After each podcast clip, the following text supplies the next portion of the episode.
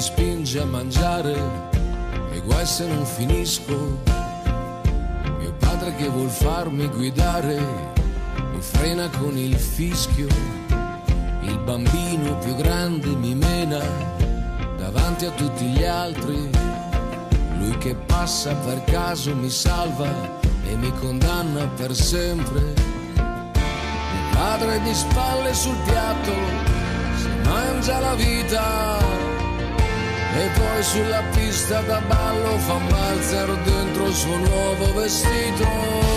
Per sempre, solo per sempre. Cosa sarà mai portarti dentro solo tutto il tempo? Per sempre, solo per sempre. C'è un istante che rimane lì piantato eternamente.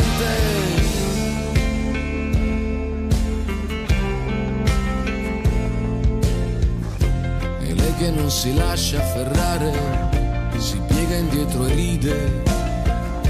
E lei che dice quanto mi ama e io che mi fido.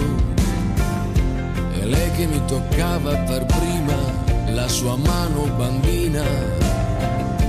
Vuole che le giuri qualcosa, le si gonfia una vena.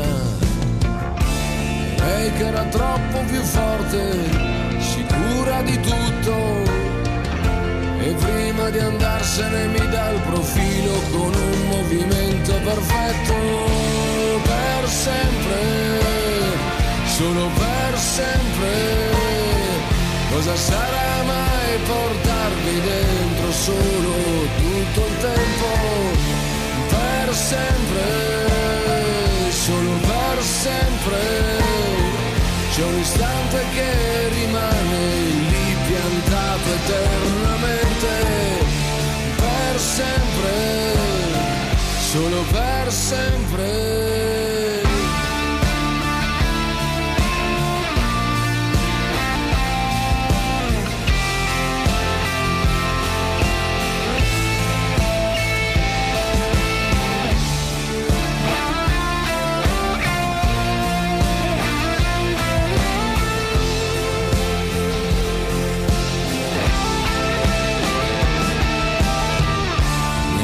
Che prepara la cena cantando Sanremo, carezza la testa a mio padre e gli dice vedrai che ce la faremo.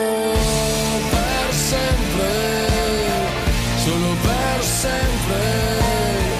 Cosa sarà mai portarmi dentro solo tutto il tempo?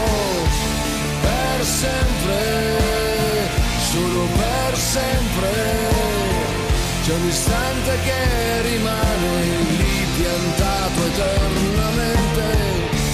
Per sempre, solo per sempre. Di Ligabue con Per Sempre, l'ultimo singolo che è estratto dall'album che è uscito nel 2013, Mondovisione, e con questa bellissima canzone diamo inizio alla 25ª puntata di Liberamente, una puntata particolare. Ricordiamo che il primo che ci telefonerà allo 055 41 40 40 o ci scriverà sulla nostra pagina Facebook riceverà una canzone premio per inerente insomma al tema di quest'oggi. Nel frattempo mandiamo la nostra sigla. Ma no, non è questa la sigla. Ma no, nemmeno questa. Amo la radio perché arriva dalla gente. Se una radio è libera, ma libera veramente, mi piace anche di più perché libera la mente. Liberamente. Bentornati ai microfoni di Radio Voce della Speranza, questa era la nostra bellissima sigla appunto per cominciare al meglio questa 25ª puntata di Liberamente. Lo facciamo intanto ricordando i nostri contatti e nel caso in cui vogliate interagire con noi durante questa interessante puntata. Allora 055 41 40 40 se volete telefonarci, altrimenti potete scriverci anche sulla nostra pagina Facebook Liberamente o Mente scritto maiuscolo. Se non l'avete già fatto mettete mi piace. Allora Stasera. Ciao Marisa. Ciao Nicoletta. Già, esatto, stasera siamo Marisa e Nicoletta. Buonasera e buonasera anche a Marco che ci sta facendo da regista, e buonasera, a Lorenzo buonasera che ci ascolta. Buonasera a tutti. E buonasera. Poi abbiamo, hai già detto sì, Lorenzo. Ah, non lo... Io e Marco abbiamo parlato in... Va bene, allora salutiamo anche Corinne e Berenice che sono le altre speaker. Sì, le avevo associate insieme e poi avrei detto Caterina. E salutiamo anche Luca, che però in teoria non dovremo salutarlo perché il ragazzo è al mare per una settimana, quindi dovremo tutti quanti odiarlo con passione. Quindi saluti. Luca, ti odiamo con passione. Porta i saluti da Gaspare da Palermo che ci ha chiamato e fa un saluto a tutta la redazione di Liberamente. E allora, visto che Gaspare ci ha scritto per prima, direi insomma di mandare a lui la canzoncina premio. Gli dedichiamo a lui la canzoncina premio, una canzoncina un po' particolare che ci fa anche un po' entrare nel clima della giornata, no? Di quest'ora che passeremo insieme. Ora, appena parte, riusciamo a capire anche da quale film / cartone tratto.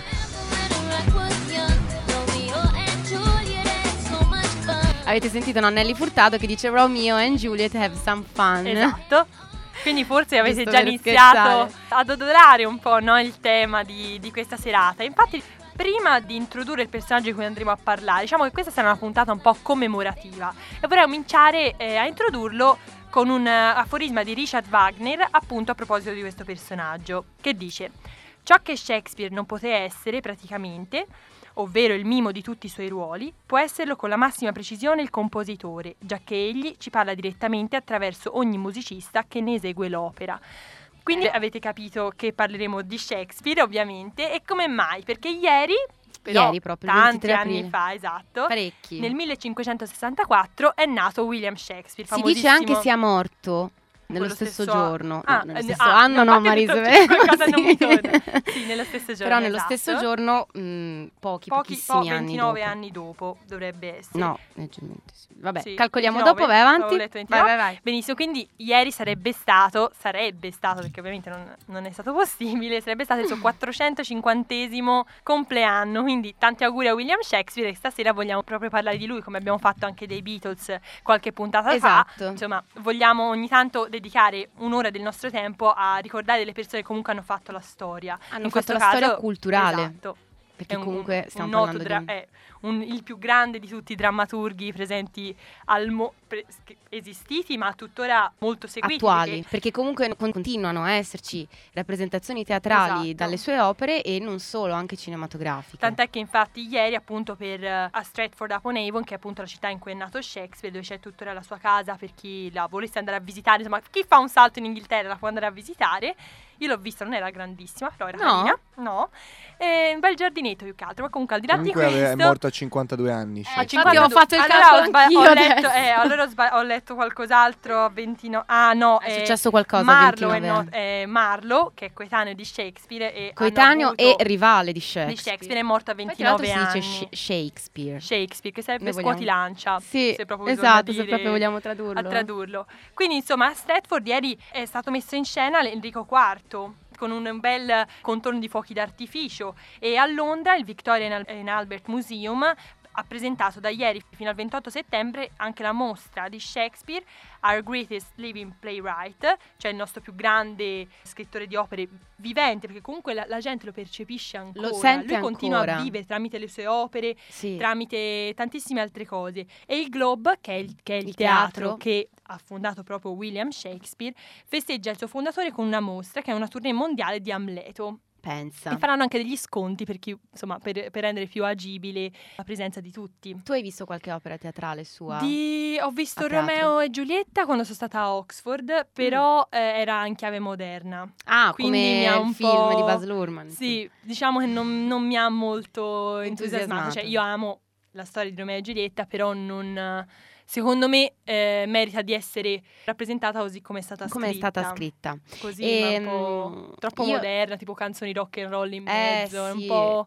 Vabbè, una chiave diversa una chiave diversa, diciamo, di lettura. Io ho visto Macbeth interpretato da Leo Gullotta, tra l'altro, che non te l'aspetti da un attore come Leo Gullotta, al teatro qui a Firenze, alla Pergola, ed è stato veramente molto... Immagino. L'ho visto anch'io, molto bello. C'eri anche tu, magari eravamo allo stesso spettacolo.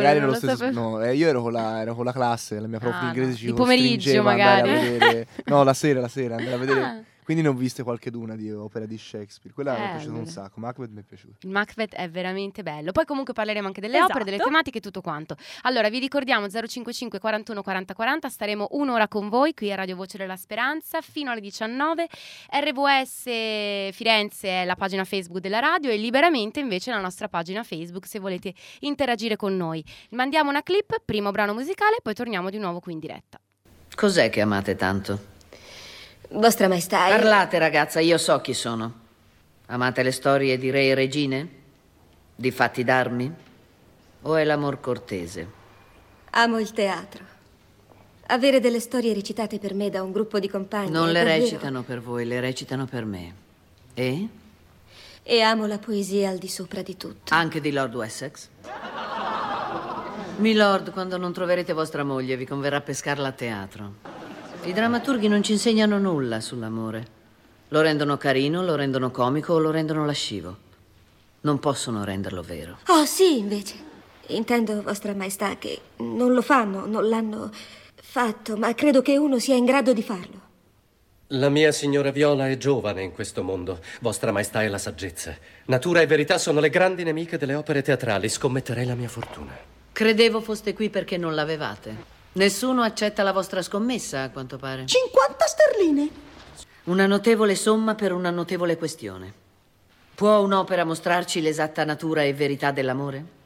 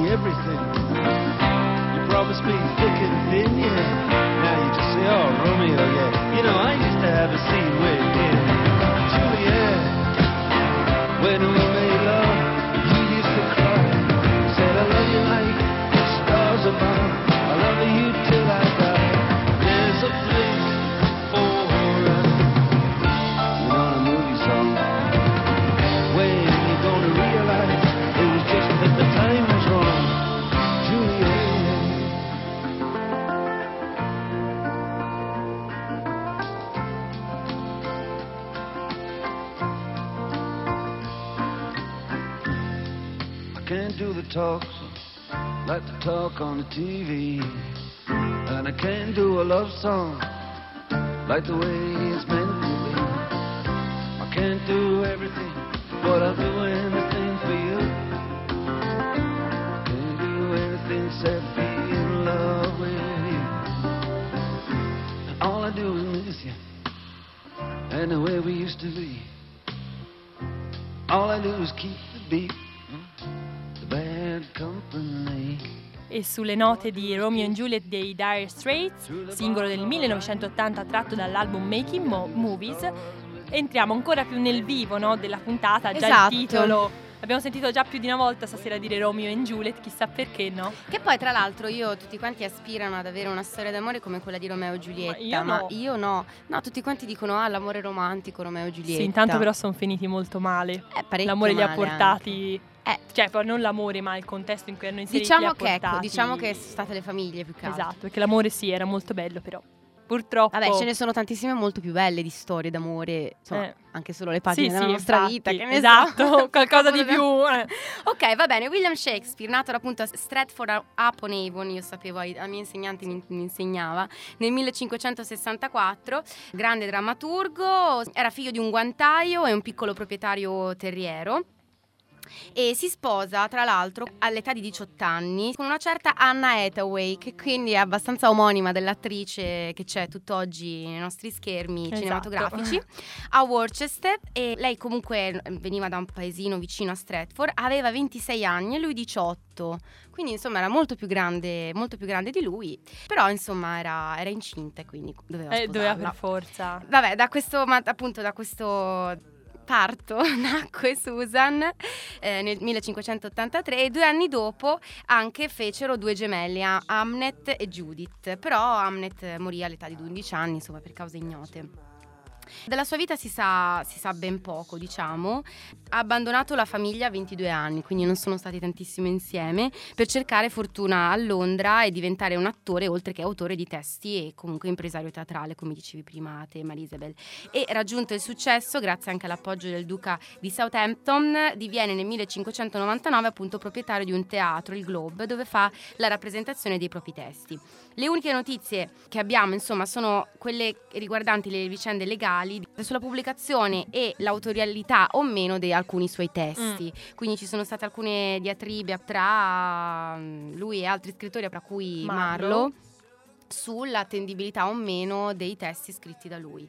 Allora, il poeta guatemalteco Luis Cardosa y Aragón disse che l'unica prova dell'esistenza dell'uomo è la poesia, e anche con questo verso Gabriel García Márquez, che ci tenevo a citarlo perché appunto la settimana scorsa è venuto a mancare proprio in questo periodo, e chiudeva così il suo discorso di accettazione del premio Nobel per la letteratura nel 1982. L'unica prova dell'esistenza dell'uomo è la poesia. E diciamo che in questi 450 anni dalla nascita di William Shakespeare ci sono rimasti molte poesie, ci sono rimasti 37 testi teatrali, 154 sonetti e 5 poemi.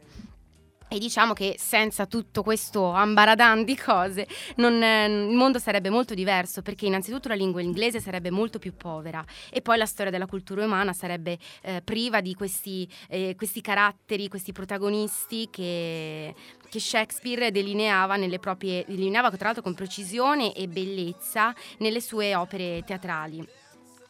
Allora, ha passato diversi periodi nella sua vita, vengono delineati a proprio grandissime linee, perché comunque è difficile riuscire a contestualizzare bene tutte le opere di Shakespeare. Comunque è diviso in 4 periodi. Il primo di sperimentazione, di apprendimento delle tecniche di scrittura teatrale, quindi una cosa molto, molto primitiva ancora.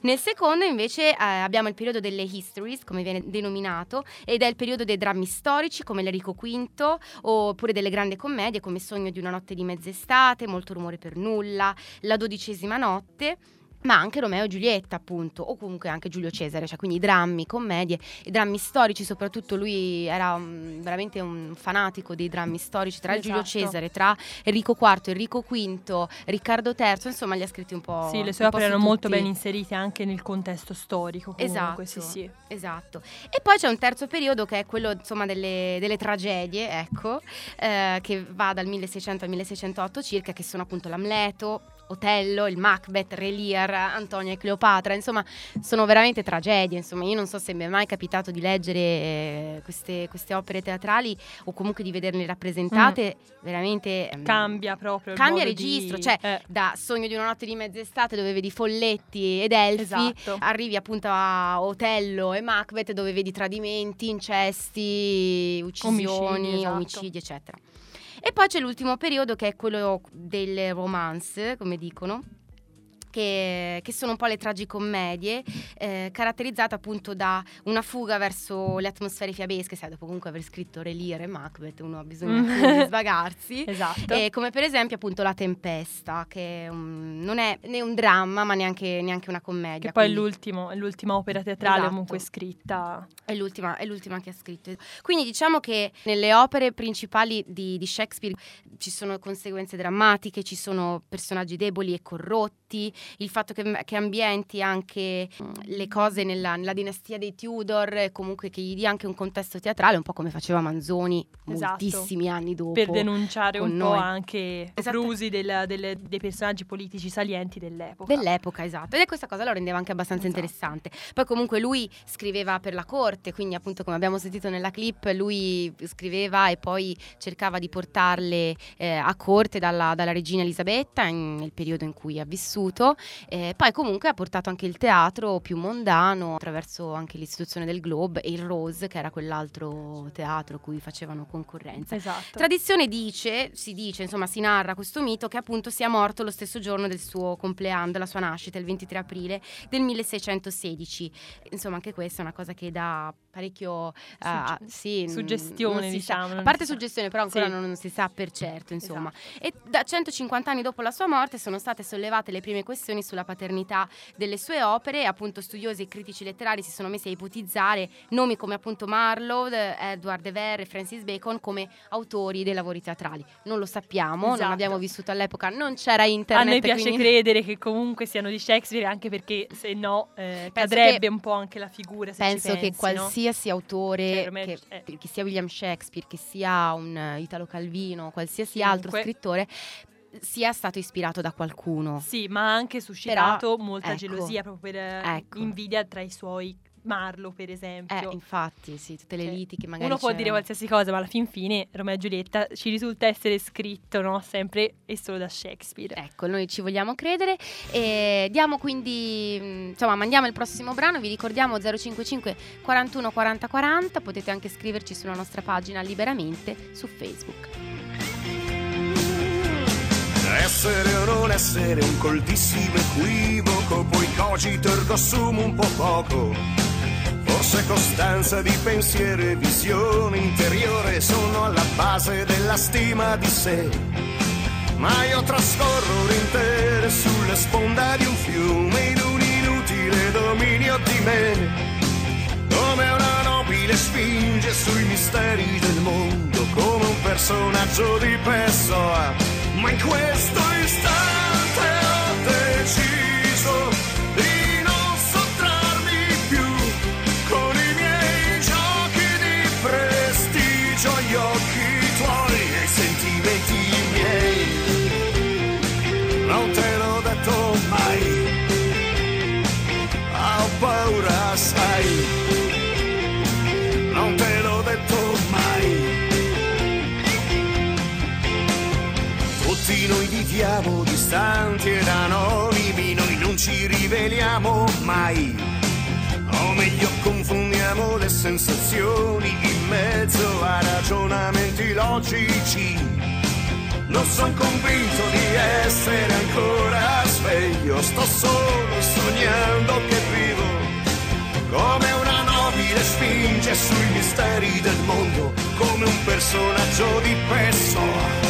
Ma in questo istante ho deciso di non sottrarmi più con i miei giochi di prestigio, gli occhi tuoi e i sentimenti miei. Ma in questo istante preciso non mi sottraggo più con i miei giochi di prestigio, gli occhi tuoi e i sentimenti miei. sento mai, ma ho paura, sai, non te l'ho detto mai. Essere o non essere un coltissimo equivoco, poi cogito ergo sum un po' poco. Forse costanza di pensiero e visione interiore sono alla base della stima di sé. Ma in questo istante ho deciso di non sottrarmi più con i miei giochi di prestigio agli occhi tuoi e ai sentimenti miei. Ma in questo istante preciso non mi sottraggo più con i miei giochi di prestigio agli occhi tuoi e ai sentimenti miei. Non te l'ho detto mai, ma ho paura, sai, non te l'ho detto mai.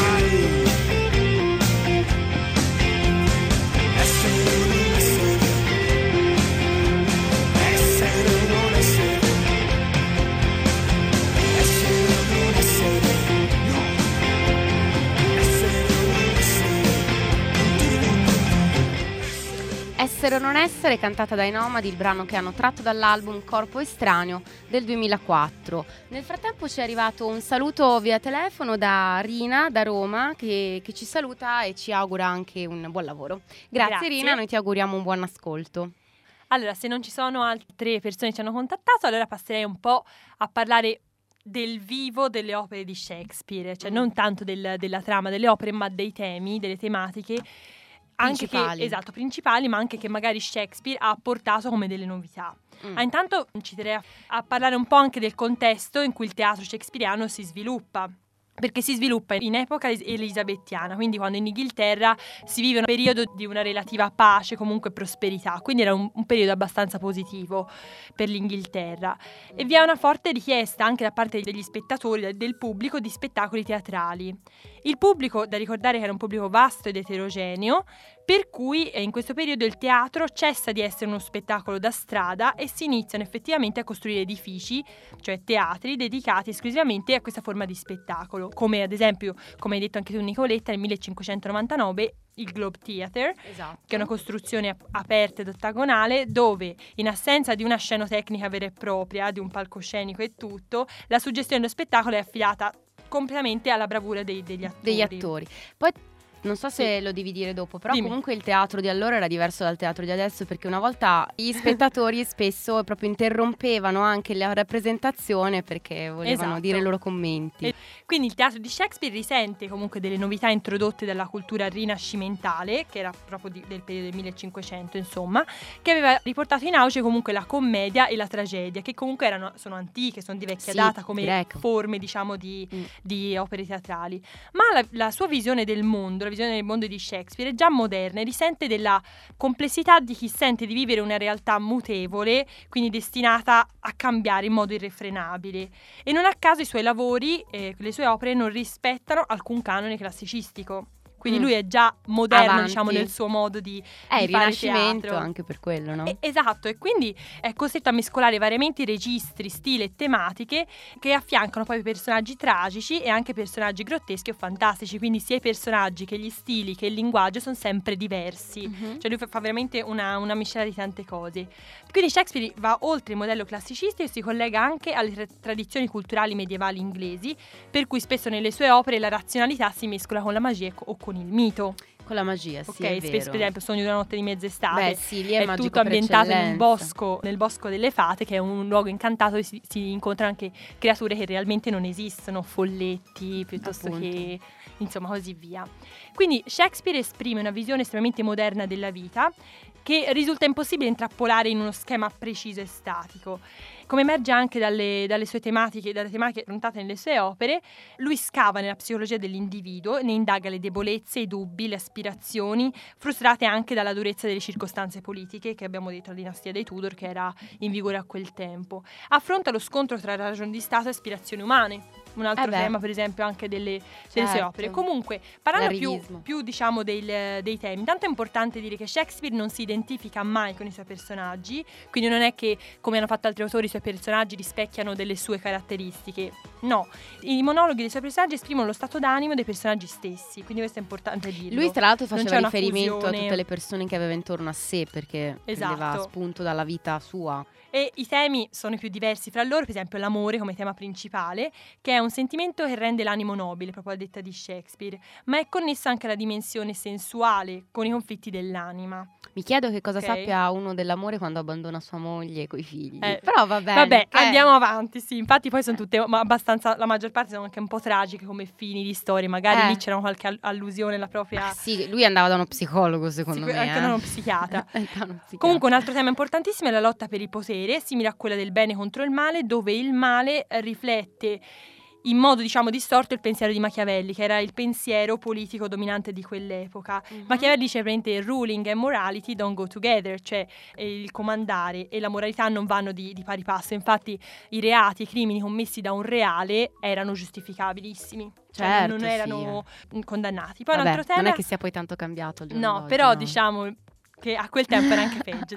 Poi un altro tema è l'illusorietà e la brevità della vita, che lo induce anche a una sorta di crisi. Infatti in lui rimane sempre il dubbio sull'aldilà, lui non è mai sicuro che ci sia o no un aldilà, è uno dei temi su cui lui stesso è sempre stato combattuto. C'è un aldilà, non c'è, e anche i suoi personaggi a volte rispecchiano questo conflitto. Esatto, poi c'è anche il dubbio che la realtà sia in realtà un sogno o un'illusione, come abbiamo visto in tantissime sue opere. Per citarne alcune più importanti, per esempio in Romeo e Giulietta, quali sono i temi affrontati? Intanto un amore perfetto che però viene avversato alla società, l'inutilità dell'odio che c'è fra le famiglie, che porta poi al triste finale. Lui ci tiene a denunciare l'inutilità di questo odio, no? Queste famiglie erano tanto contrastanti, nonostante di fronte all'amore così puro di questi due giovani, li hanno indotti alla fine al suicidio. Quindi si parla anche del suicidio giovanile come tema molto importante. Un'altra opera importante è Macbeth, appunto, in cui i temi, diciamo, principali sono l'inganno e l'ambizione, tant'è che Macbeth, per raggiungere il potere, trama addirittura contro i suoi amici e arriva anche ad uccidere. E poi c'è il tema della magia, perché l'opera comincia e finisce con l'intervento delle tre streghe. Poi c'è Amleto, dove un po' il tema dominante è l'azione contrapposta all'inerzia, perché comunque lui non vendica subito il padre che viene ucciso dallo zio, quindi da suo fratello. Quindi è un po' anche un codardo Amleto. Poi c'è il tema del potere che comunque corrompe, e poi infine la vendetta di Amleto. Invece Sogno una notte e mezz'estate, per concludere, poi mandiamo il prossimo brano, parla del sogno, cioè di contrapposizione fra realtà e sogno, dove non si capisce bene qual è due, il limite quella fra le due. Il bosco delle fate, quindi, è anche la natura che gioca un ruolo molto, molto importante, però è una natura ingannevole, misteriosa, il destino fa brutti scherzi comunque ai personaggi, va a finire tutto al contrario di come uno si aspetta. Come ce l'avevamo immaginato. E poi il tema dell'amore che non sempre però viene ricambiato. Adesso mandiamo il prossimo brano e torniamo qui tra poco. Dear, I feel we're facing a problem. You love me no longer, I know, and maybe there is nothing that I can do to make you do. Mama tells me I shouldn't bother, that I ought to stick to another man. Surely deserves me, but I think you do.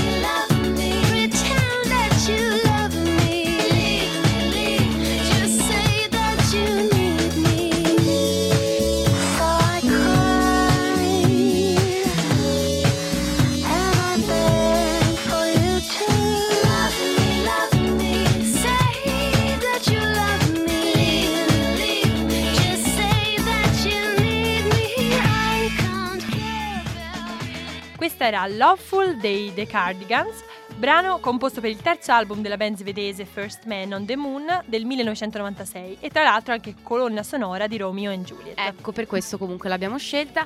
Abbiamo iniziato insomma con questo brano citando uno dei film di, insomma, tratti dalle opere di William Shakespeare. Diciamo che sono state rappresentate tantissimo sul grande schermo, sia in forma integrale e quindi pacchi di 3 ore, specialmente nel cinema un po' più vecchio, e sì, anche come adattamenti. Quindi insomma vediamo un attimino, faccio un excursus brevissimo insomma dando qualche titolo. Partiamo dall'Amleto, che è quello che viene rappresentato più volte ed è iniziato già dal 1907 con il grande Georges Méliès, che insomma per chi è appassionato di cinema è uno dei primi registi del cinema muto anche ad aver messo le proiezioni animate ed effetti speciali. Dura 10 minuti, quindi insomma una cosa, allora non potevano durare più di tot.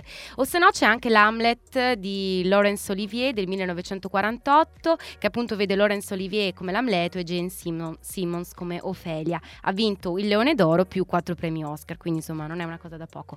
C'è anche però l'Amleto di Franco Zeffirelli, che vede sente insomma più che altro le musiche di Ennio Morricone, che sono molto belle anche in questo caso. Interpreti Mel Gibson che fa l'Amleto, Glenn Close che fa Geltrude, Alan Bates, Paul Schofield, Helena Bonham Carter e Michael Maloney, del 1990, e dura 134 minuti. Sempre Hamlet, regia e adattamento di Kenneth Branagh. Tra l'altro Kenneth Branagh, che ha rifatto moltissime opere di Shakespeare, qui è un attore teatrale inglese che ora fa anche il regista, perché ora lasciamo fare che ha fatto il regista a Thor, però comunque ha anche fatto, insomma ha anche avuto una carriera molto importante teatrale, e interpreta appunto l'Amleto in questo suo film, che vede anche Kate Winslet nei panni di Ophelia e Richard Bryers, Gérard Depardieu, Jack Lemmon, insomma sono Judi Dench, insomma sono tanti gli attori importanti. Questo film è del 1996, però dura 242 minuti, quindi insomma dividetevelo in due parti perché è abbastanza pesante. 5 ore. Mentre Hamlet 2000, appunto il film di Michael Almereida del 2000, interpretato da Nathan Hawke, che interpreta Hamlet, e Julia Stiles, che tra l'altro lei è abbastanza presa da questi film shakespeariani, perché ha interpretato anche O come Otello e poi vedremo anche 10 cose che odio di te, insomma, quindi l'hai presa bene di interpretare film shakespeariani. Passando a un'altra grande opera, Cleopatra di Joseph Mankiewicz, con interprete Elizabeth Taylor e Richard Burton, che appunto allora erano la coppia che faceva scoppiare Hollywood, del 1963. Mentre tornando alla Bisbetica domata, c'è la Bisbetica domata di Franco Zeffirelli, anche qui interpretato da Richard Burton e Elizabeth Taylor, del 1967, che dura 122 minuti, quindi una cosa abbastanza normale.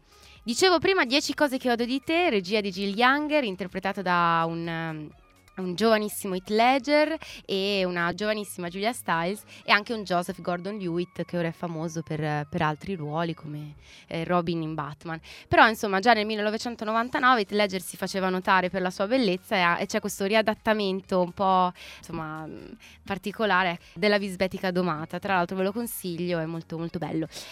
Passando invece a Enrico V, Laurence Olivier fece lui stesso l'Enrico V e il regista anche del film del 1944, che vinse il premio Oscar nel 1946 dandogli un Oscar speciale. Mentre l'Enrico V, sempre di Kenneth Branagh, interpretato dallo stesso e da Paul Schofield e Robbie Coltrane ed Emma Thompson, del 1989, con durata di 136 minuti.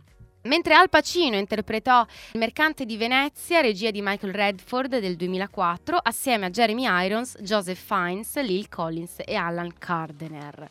Però diciamo che quello che ha riscosso più successo tra le opere di Shakespeare è sempre Romeo e Giulietta, perché ci sono state oltre 40 versioni cinematografiche, con la prima nel 1900, quindi anche questo molto molto molto molto presto, insomma nei primi anni della nascita del cinema. La versione del 1936 fu quella tra i classici più importanti di Hollywood. Thalberg, che era il regista, prese con Norma Shearer come parte principale, mentre Leslie Howard interpretava Romeo. Poi abbiamo il musical West Side Story, che rende in maniera un po' più anche qui chiave moderna la storia, il dramma di Romeo e Giulietta, che vinse tra l'altro 10 Oscar. Sempre Franco Zeffirelli, gli era presa bene anche lui con William Shakespeare, nel 1968 diresse il film, che vinse anche 2 Oscar. Mentre, come dicevamo prima, nel 1996 Romeo più Juliet, diretto da Baz Luhrmann, diede insomma un'inversione di tendenza, perché nonostante vi sia un'ambientazione un po' forzata, perché è ambientato a Verona Beach, quindi è una è ambientato in California tra queste due gang, ecco, esatto. Luci al neon, insomma. Il testo è lo stesso, loro recitano proprio nel testo integrale di Romeo e Giulietta, però ci sono delle trovate sceniche un po' particolari, ecco. Diciamo che lo ricordiamo più che altro per l'interpretazione di Leonardo DiCaprio e Claire Danes, appunto, in questo film. È Shakespeare in Love il film a cui volevo focalizzarmi di più, ma ne parleremo dopo. Prima ascoltiamo I Want You to Want Me, tratta appunto da 10 cose che odio di te.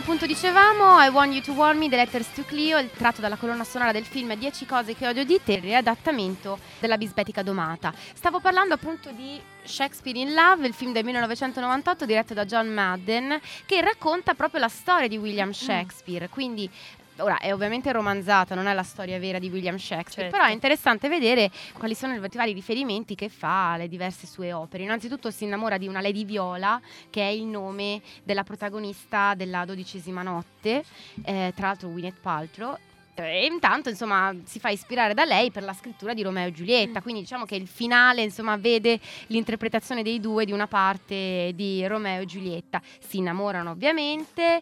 E, insomma, poi la regina Elisabetta, abbiamo ascoltato tra l'altro il pezzo iniziale della regina Elisabetta che parla con Gwyneth Paltrow, appunto Viola, dicendole appunto: ma secondo te l'amore può essere rappresentato nelle opere teatrali? E le dice: una persona può, e si riferiva appunto a William Shakespeare. Il film ha vinto 3 BAFTA, 3 Golden Globe e 7 Oscar su 13 nomination, quindi comunque non ha avuto un insuccesso, anzi. Però insomma veniamo un po' facciamolo parlare questo William Shakespeare, giusto? Esatto, perché... anche perché ora è arrivato al momento degli aforismi, e diciamo che comunque noi nel 99% dei temi di cui parliamo e usiamo gli aforismi, li usiamo quasi sempre almeno uno di William Shakespeare. Sempre. Quindi stasera facciamo parlare lui e basta. Solo lui, va bene? Esatto. Solo lui. Va bene, dai, allora io direi di partire innanzitutto, vabbè, diciamo che sono molto belli, come il primo per esempio, che dice: è tutta colpa della luna, quando si avvicina troppo alla terra fa impazzire tutti. Ed è vero, perché comunque anche il mare ne risente dell'avvicinamento della luna. È vero. Poi dice ancora: vi è qualche particella di bene anche nelle cose peggiori, sta agli uomini saperla attentamente estrarla. Bella, bellissima anche questo, trovare il bene in ogni cosa. Succede quel che succeda, i giorni brutti passano esattamente come tutti gli altri. Questo è un motto, me lo ripeto tutti i giorni questo. Esatto. Bellissimo. Poi un altro: parla piano se parli d'amore. Dobbiamo urlare. Parla piano se parli d'amore. Senti lì come rende l'idea. La ricchezza del mio cuore è infinita come il mare, così profondo il mio amore. più te ne do, più ne ho, perché entrambi sono infiniti. Questo proprio l'amore che solo Shakespeare sapeva raccontare. Infinito.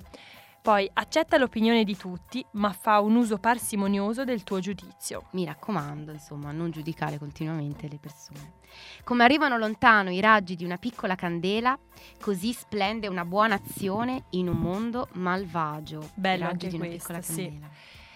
Se tutto l'anno fosse fatto di allegre vacanze, divertirsi sarebbe più noioso del lavorare. È quello che dico sempre anch'io, perché è l'eccezione la vacanza che ti rende la vacanza più bella. Se invece diventa l'abitudine, poi magari trovi quasi più piacevole andare a lavorare. Non lo so. Però sarebbe un mondo un po' particolare. Allora, adesso io sono particolarmente affezionata a questa massima. L'amore non è amore se si altera di fronte a degli ostacoli. È un punto fissato per sempre che osserva le tempeste e non è mai scosso. È la stella a cui si riferisce ogni barca alla deriva, e qui faceva riferimento a un faro, quindi insomma un faro che è un punto fisso per le barche. Bellissimo. Poi concludendo con l'aforisma di Shakespeare, ma poi diremo anche uno che è stato detto su di lui. Uh-huh. Il corpo è come un giardino e la mente è il suo giardiniere. Sta a noi decidere se inizio a piantarvi orchidee o lattuga. Giusto, mi sembra. L'orchidea è bella, ma anche l'attuca, voglio dire, è buona. Però insomma, vedi tu insomma cosa piantare nel tuo giardino. E poi un aforisma che è stato detto su di lui, ne abbiamo detto uno di Wagner all'inizio, adesso ne diciamo un altro di Riccardo III, che dice: qualunque cosa dica, so che Shakespeare l'ha già detta. E direi che con questo abbiamo detto tutto. Noi abbiamo parlato anche troppo. Direi a questo punto di mandare il prossimo brano musicale, ce lo assaporiamo, che è Love Story di Taylor Swift.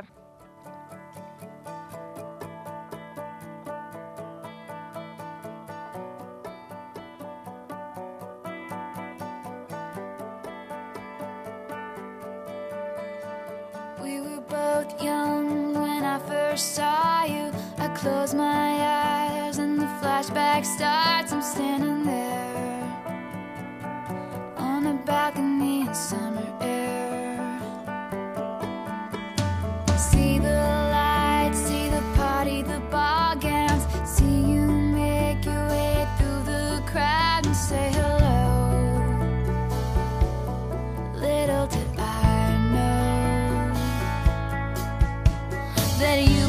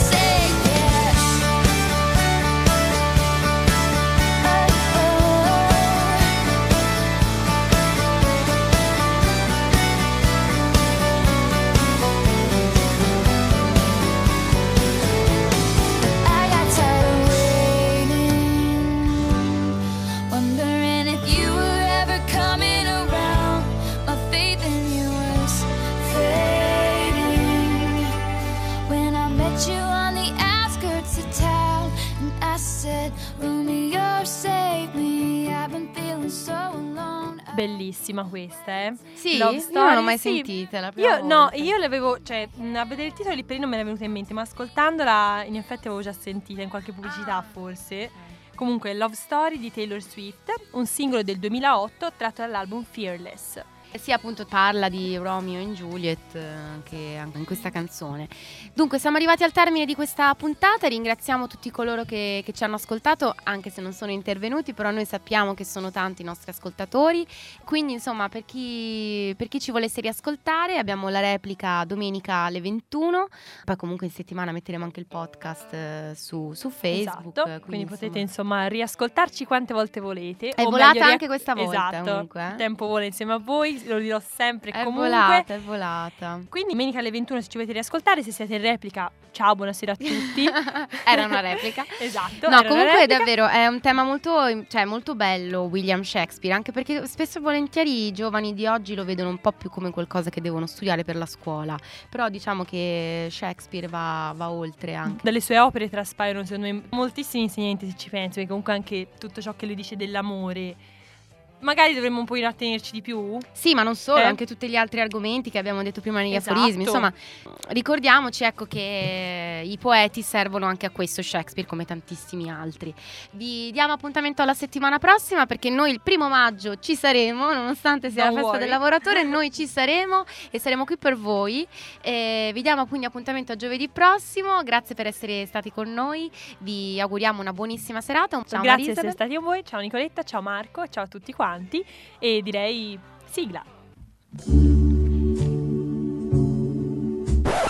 Ma no, non è questa la sigla. Ma no, nemmeno questa. Amo la radio perché arriva dalla gente. Se una radio è libera, ma libera veramente, mi piace anche di più, perché libera la mente. Liberamente.